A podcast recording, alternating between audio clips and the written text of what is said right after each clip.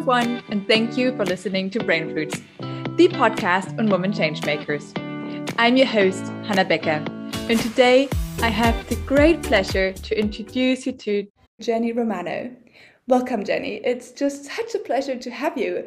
I just want to point out that Jenny really holds an impressive set of degrees, ranging from a Master in Management from the HEC, where she studied Business Sustainability Management, to the University of Cambridge. She focused on on getting into tech quite early. You were with Salesforce and Google before you co-founded now the Newsroom. And the Newsroom is a tech company that focuses on fighting misinformation and promotes plurality of thought online. Thank you for joining us today, Jenny, and welcome to the Brain Fruits podcast. Can you tell us a little bit about yourself, your CEMS experience, and your startup trajectory to date? Good morning, Hannah. Thank you so much for hosting me. Uh, I was I was born and raised in a super tiny town in the center south of Italy, um, and from that tiny town, I always had this um, uh, this hunger to be exposed to diversity. Um, like it, it, can be of culture, of, of thought, of background, you name it. But I, I always had this uh, this eagerness. And this led me to study first in uh, Milan in an international course where I studied economics. And then, as you were pointing out, uh, I headed to Paris. And then, actually, through my CEMS experience uh, to Lisbon as well, where now the newsroom is, is headquartered. When I moved to Google, I was working with some of the largest advertisers in, uh, in Southern Europe. Uh, and I tried as much as I could to be in touch with startups as well. So I entered startups focused on on the UN SDGs through uh, the Google for Startups program, and always had this itch a little bit in my in my head around around entrepreneurship. And so this paired with honestly a very big frustration towards towards misinformation and a passion for using tech for good uh, then led me to uh, to start the newsroom. And I think the newsroom is so interesting. Like, there's a recent interview by the BBC Future Now that hosted a panel of 50 experts in, uh, it was in early 2017, so a little bit of time ago, but they ask, what are the grand challenges we face in the 21st century? And interestingly, they named the breakdown of trusted information um, as one of the major challenges. Jenny, can you tell us a little bit about what is the problem with our information sources? I mean, now, especially with COVID, this is a challenge that pops up in the news. So we would probably need a couple of days to talk about this, um, but I will try uh, to, to, to, give you an answer looking at a few elements. Um, I generally tend to put them in three boxes, uh, namely misinformation, information overload, and polarization. Um, and let me build a little bit on this. On the one hand, uh, the platforms where we consume news, where we engage with it, are very often designed to drive us further apart rather than closer together, since they show us content that tends to polarize us and tends to agree with what we already believe in, um, rather than exposing to a plurality of opinions, which which is what would probably happen if instead of spending time on social media, we would go to a public square and engage with people in, in a normal setting, let's say. There's also an element around the incentive system. So if clicks and engagements are the one metric that measures the efficacy of news because they are the drivers of, of revenue and this comes from, from the move to digital, then basically we create the incentive to have outrageous communication that basically talks to our inner fears and worries. And I think COVID was, was a great example here. Um, since people are drawn to it and they tend to engage more. And so th- there is an element of of the incentive system that is currently in place that from my point of view needs to be uh, needs to be tackled paired with this, there is actually the misconception about free information. So the internet brought about incredible progress in millions of ways. We probably would not be able to go around town without Google Maps, and we probably would not be able to keep in touch with our friends from Brazil without social media. But also, it did commoditize information. So 20 years ago, if you wanted to read the news, you would go to a newsstand, buy a paper newspaper, pay, and get the information you wanted. And now we expect to have everything online easily and most importantly, freely available. So this compared with the, the, the, sheer volume of information available decreases the perceived value of news Now, luckily, there are promising trends. So, if you uh, take into account the overall number of people that do pay for news between mm-hmm. 2015 and 2021, it increased by 70%, but there is still a very long way to go. Misinformation and disinformation are free. And so, in terms of global reach, there is a clear discrepancy in terms of the amount of people you can reach. And so, all of this basically creates the three points we were talking about. So the misinformation, the information overload, and the polarization are all results of these dynamics. Disinformation and misinformation popped out. That's not the only word that um, popped out. There's also, uh, I don't know if you remember, that was before COVID, but we already had a concerning uh, development here. Like I remember in uh, 2016, I think the Oxford Dictionary selected post-truth as the word of the year, and that tells you a lot because post-truth really means that objective facts are less influential in shaping opinions, public opinions, than when um, when we correlate that with emotions and personal beliefs that would be influential to to public opinion. What do you think happened to this word that was selected in 2016, post-truth? The concept of post-truth is it, it, it's very much uh, relevant today. If we post-truth is, is is basically the result of misinformation and disinformation paired with honestly a very big worries around everything that's happening around us. You're touching already here on um, on exactly what I wanted to ask you next, like the risks associated with misinformation and disinformation, and especially how either does affect our strive towards an inclusive um, economy of, of well-being. What is the difference between misinformation and disinformation? How do um, each of these kind of hamper our strive towards inclusivity? So, the difference between misinformation and disinformation is pretty much intent. So, misinformation is any sort of false information that is spread, regardless of your intention to mislead the person you're communicating with in the first place. So, if you're spreading around information that is wrong, but maybe you don't know it is wrong, uh, like we have to meet at seven and instead I tell you that we have to meet at eight, then that is technically misinformation. Of course, yeah, yeah. I'm picking a very simple example, but uh, that's pretty much uh, what, what it is. Disinformation, on the other hand, is deliberately misleading or biased information. So I am sharing incorrect information with you, yeah. manipulated facts, manipulated data, with the intention of misleading you. So mm. the purpose that I have with when I communicate is basically the difference between misinformation and disinformation.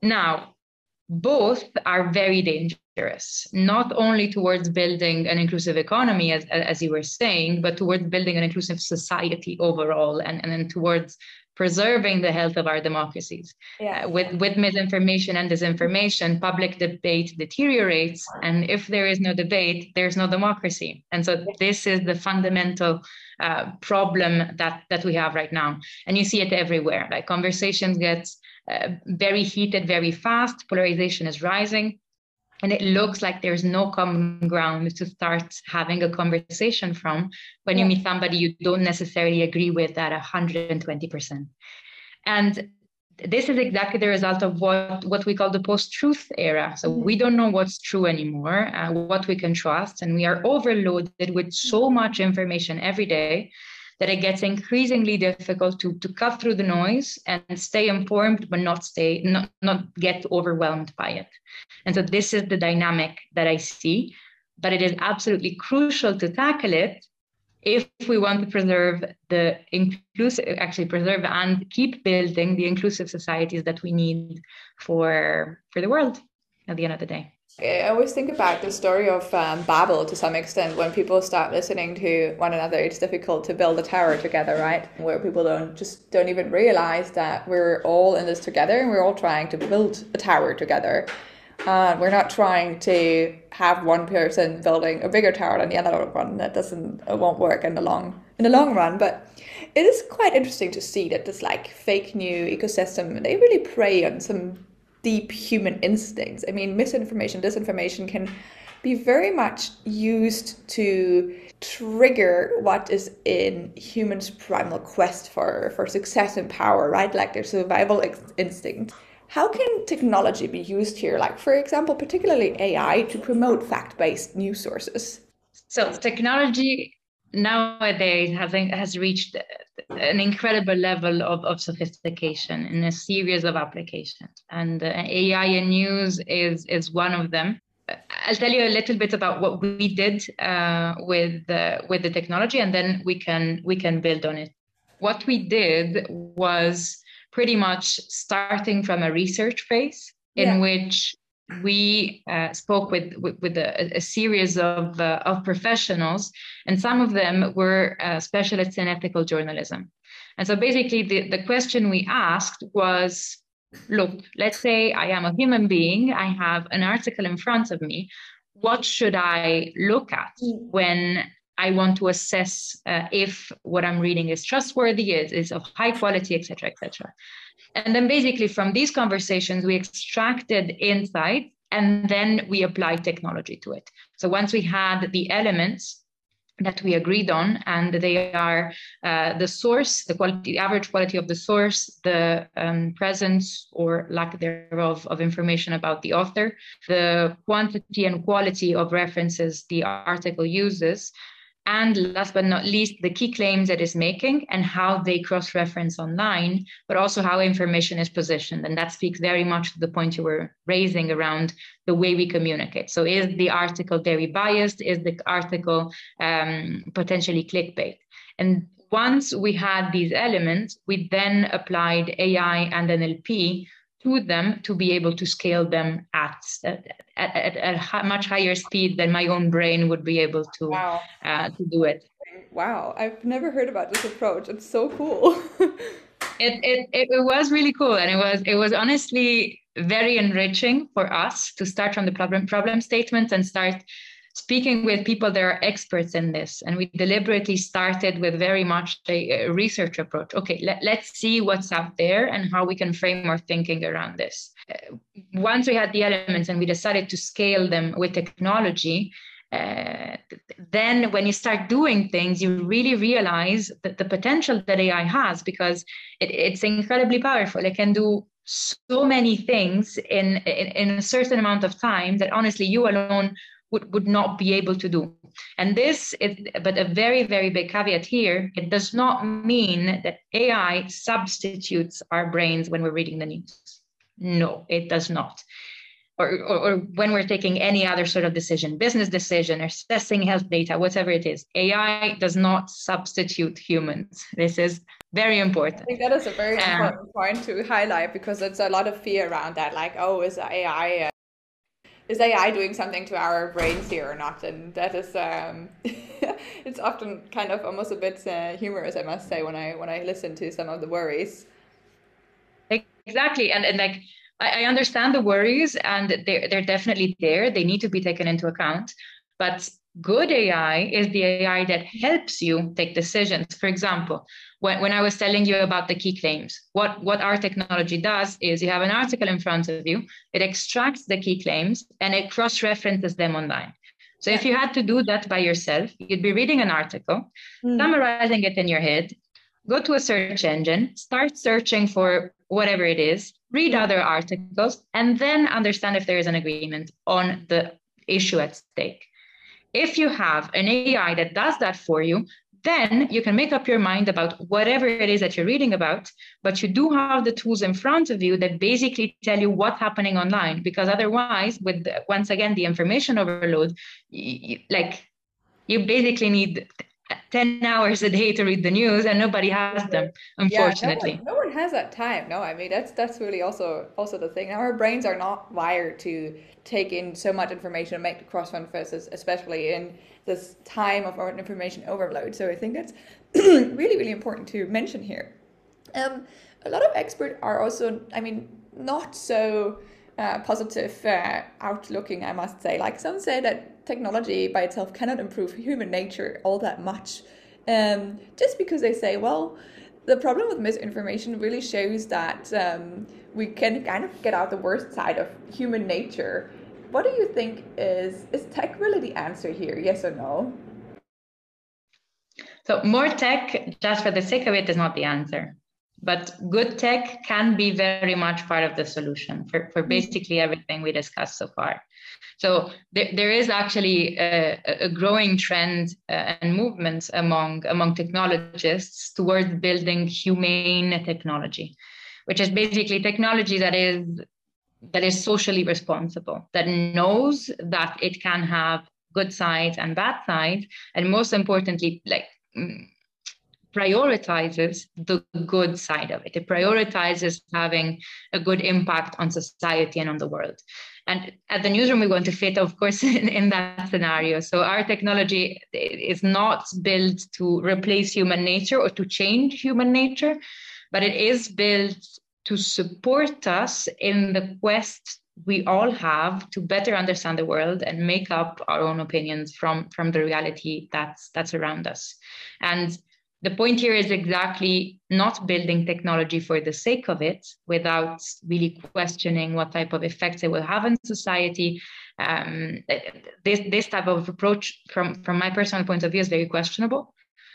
But building technology can, that can have good impact and that was designed from the get go with that impact in mind, from my point of view, is good. And it can help us uh, fight misinformation and many other of, of the big fights we have um, on, in the world nowadays. To me, it sounds like you are on a really, really, really cool mission with the newsroom. Having heard Thank you. About, yeah, no, I think it's really impressive. Like also pushing out there that AI can be used for a good cause and also outlining, you know, what it can do and what it cannot do. It's not there to substitute a human, it's just there to help us really filter the right information that we need in order to come up with our own judgment. And that is still something that is up to us, right? Like learning to get a bit of critical thinking and learning how to assess information in the right way is something that AI cannot do for us. Having heard about your success story with, with the newsroom and um, your startup trajectory to date, what are some of the recommendations that you would have for um, professionals that would, would either work with data and information to prevent biases and ensure plurality of thought? So I will not be solving this uh, right now. Um, you also need to hear too many voices around this. But so if you want to read about technology and explore how it can be used for good, then there are a few books that I would suggest. Um, one of them is called Positive Computing um, by Calvo and Peters. Uh, another one is actually called moralizing technology, which I think is, is very much in line with uh, with what we talked about. Also, there is a book around uh, information, which is called The Information.